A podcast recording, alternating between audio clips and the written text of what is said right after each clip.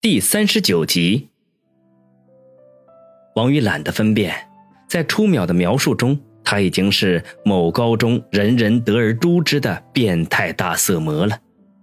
可气的是，杨思思居然都信以为真了。杨思思见王宇不语，顿时感觉有些索然无味，便放弃了继续揶揄，而是若有所思的问道：“王宇，你说你有办法解决宋奎的事情？”你能告诉我是什么办法吗？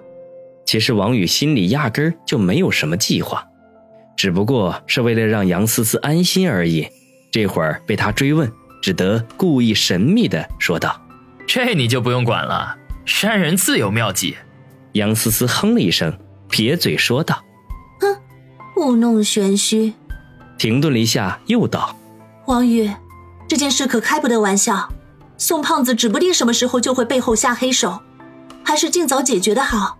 王宇见他一直忧心忡忡的，便空出一只手握住他的游移，柔声的说道：“思思，你只管放心好了，不会有任何事情的。”鬼才信你，满嘴胡说八道，把你妹子都带坏了。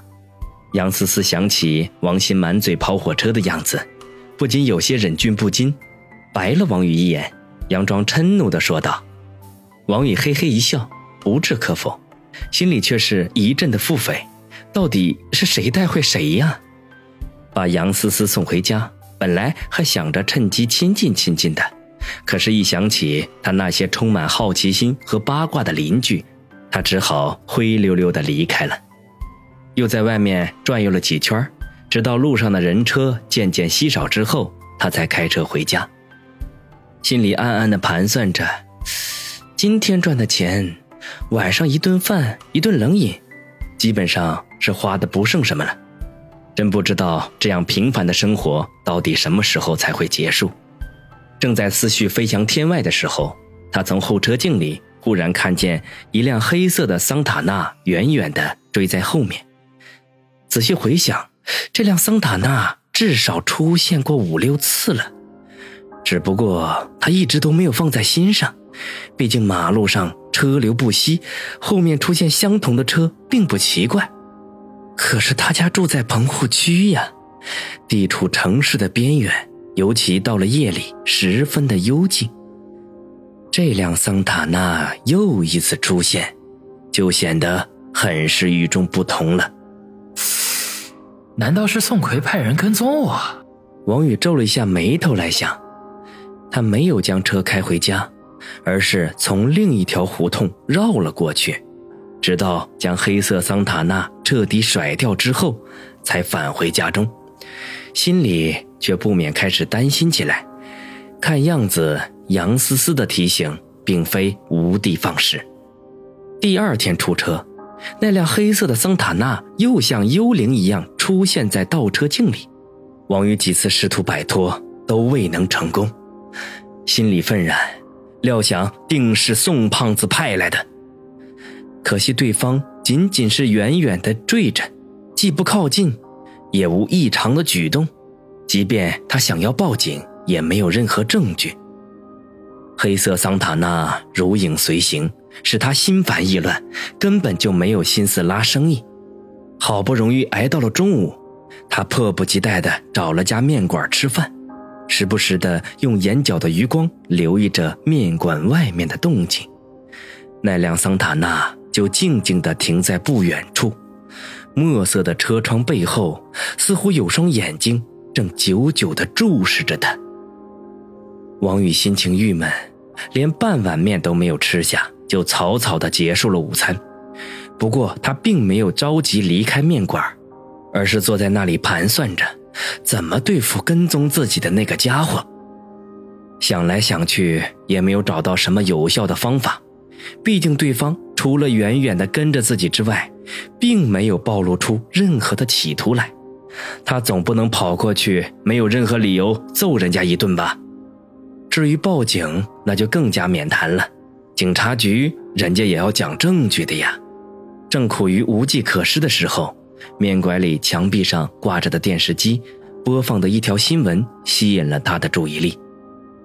其实新闻的内容很平常，就是市公安局于今天早晨忽然展开了一次针对盘桓在火车站、汽车站的盗窃团伙的打击行动，抓获犯罪嫌疑人上百名，捣毁了三个团伙，使得此次行动获得了空前的成功，为来往的旅客肃清了隐患。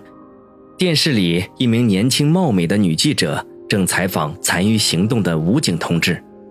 那名同志显然做了一些准备的，先是将盗窃团伙的危害说了一遍，甚至都扯到了危害春城经济发展上面去了，然后着重介绍了这次行动所获得的成果，并表示从今天开始，对这类有损城市形象、破坏春城经济发展的犯罪分子绝不姑息养奸。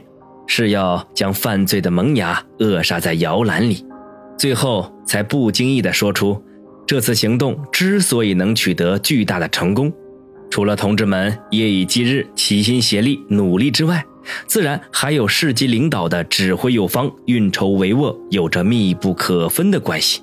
而在这些领导当中，市委梁书记有着不可忽视的指挥作用。这则新闻之所以吸引了王宇的注意力。是因为昨天梁城老两口在车站被人家抢劫了，虽然最后找回了行李，但是梁大娘却被吓得住进了医院。没想到才一夜之间，市里就展开了清扫活动，真是大快人心。但是当听到市委梁书记的时候，他不由得一愣：梁书记，梁国俊，他们不会是同一个人吧？因为父母在车站被抢了，他一怒之下就下令严打。不过他很快就否定了自己的想法，这几乎是不可能的事情。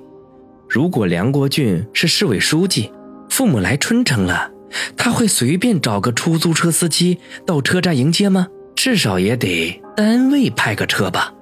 就算他不能亲自前往。身边的工作人员也会趁机大拍马屁、打破脑袋去献殷勤呢。可事实上并不是这样。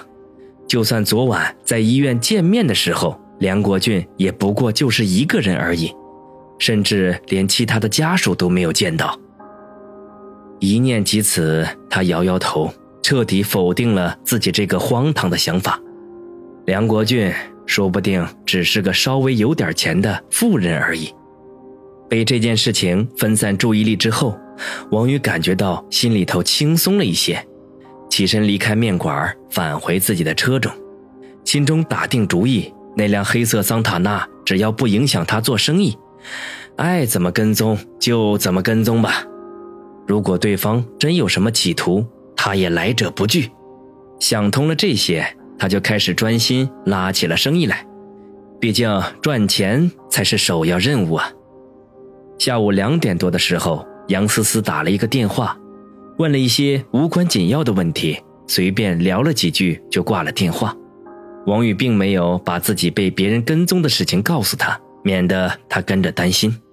一日无话，次日清晨，王宇把王鑫送到了学校，正准备开启日常任务，初淼的电话就打了进来。电话接通，初淼直截了当：“老同学。”这回你可欠我一个大大的人情啦！王宇一愣，随即明白了他话里的意思，大喜道：“你是说弄到门票了？”“没错，由我出马，手到擒来。”朱淼得意洋洋的说道：“那太感谢你了，回头我请你吃饭。”王宇感激的说道：“吃饭的事情以后再说，你猜猜我给你弄到了几张？”朱淼故作神秘的说道。王宇想了想，估摸着三张打底是没问题的，当下就说道：“应该有三张吧？